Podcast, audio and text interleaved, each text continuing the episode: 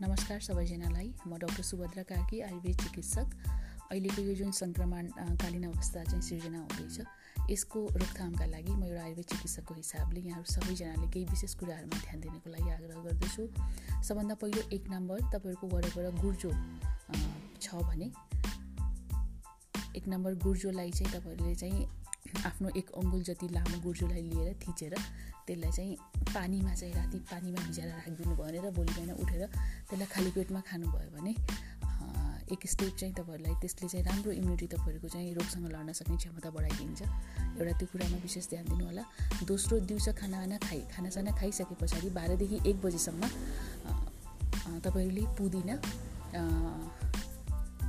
को पानी पकाउने त्यसमा चाहिँ तपाईँहरूले चाहिँ अलिकति सिधै नुन हालेर साथसाथै त्यसमा चाहिँ कागतीको टुक्रा पनि निचोरेर खान सक्नुभयो भने त्यसले पनि तपाईँहरूलाई फाइदा गर्छ। दिउँसोको टाइममा र साथै रातिको टाइममा साँझ खाना खाएको दुई साढे दुई घन्टा जस्तो पछाडि बेसार मिश्रित भएको दुध दुधमा चाहिँ जस्तै एक कप दुधमा सानो एक चौथाइ बेसार वान फोर्थ भनेको लगभग वान ग्राम जति र एक ग्लास दुध पिउनुहुन्छ भने कमसेकम टु ग्राम जति।